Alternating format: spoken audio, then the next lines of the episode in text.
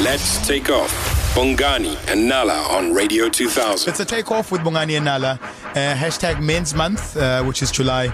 And every single, I think, Wednesday, we usually have conversations around men and issues that involve men. And today, I thought we could talk about men and emotions. Um, I think our emotional state, you know, often dictates how we act. Now, with men and women handling emotions very different. Uh, when upset, women are more likely to express their feelings directly and, and talk about them and seek support from friends and family, and it's accepted when women do that. Whereas men generally hide their emotions and don't say anything. And I think that's why men are generally very angry. So, as a man, do you struggle to express your emotions, especially pain, anger, fear, sadness, and why? Nala, as a woman, uh, do you think it's easy for your man to open up to you about emotions?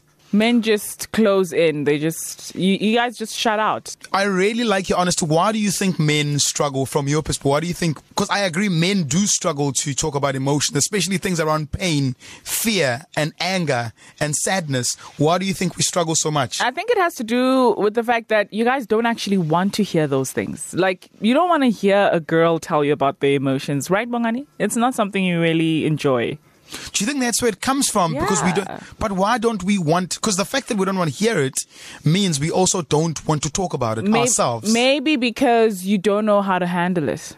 And I think that's where a lot of the anger, guys, because I'm not gonna lie, men are angry. You know, so many times we'll talk about, yo, how did this guy do something so crazy? I just think men are, have bottled up so much. Men must heal. They do, and they don't have an outlet, you know, where they can obviously talk about these things. So let us know, as a man, do you struggle to express your emotions, especially pain, anger, fear, sadness, and where do you think it comes from? 089 110 2000 if you want to phone us up. Or we also be taking your WhatsApps on 060 584 on social media at Radio 2000 ZA.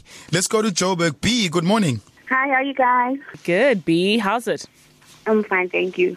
Yes, it is very hard with men for them to express their feelings, especially to us women. Because, I think- like me personally, when I have a fight with my man, I tell him what he's going through. You tell okay, him. with him, with him, his sex life died three years ago. We've got we've got ten years together. He doesn't want to talk about it. Every time I say to him, "Let's go to the clinic or try this simple thing in visa and stuff like that," he says to me, "No, I'm fine. I've got nothing, no problem." But he can't do it anymore, you know. And then I'm um, I'm patient with him. I tell him every day, guy, let's do this. No, he doesn't want to talk about it. He tells me, no, I've got pals. That's why I no longer can do this thing with you, you know. And I, I buy things for him. We pal things. He doesn't use it.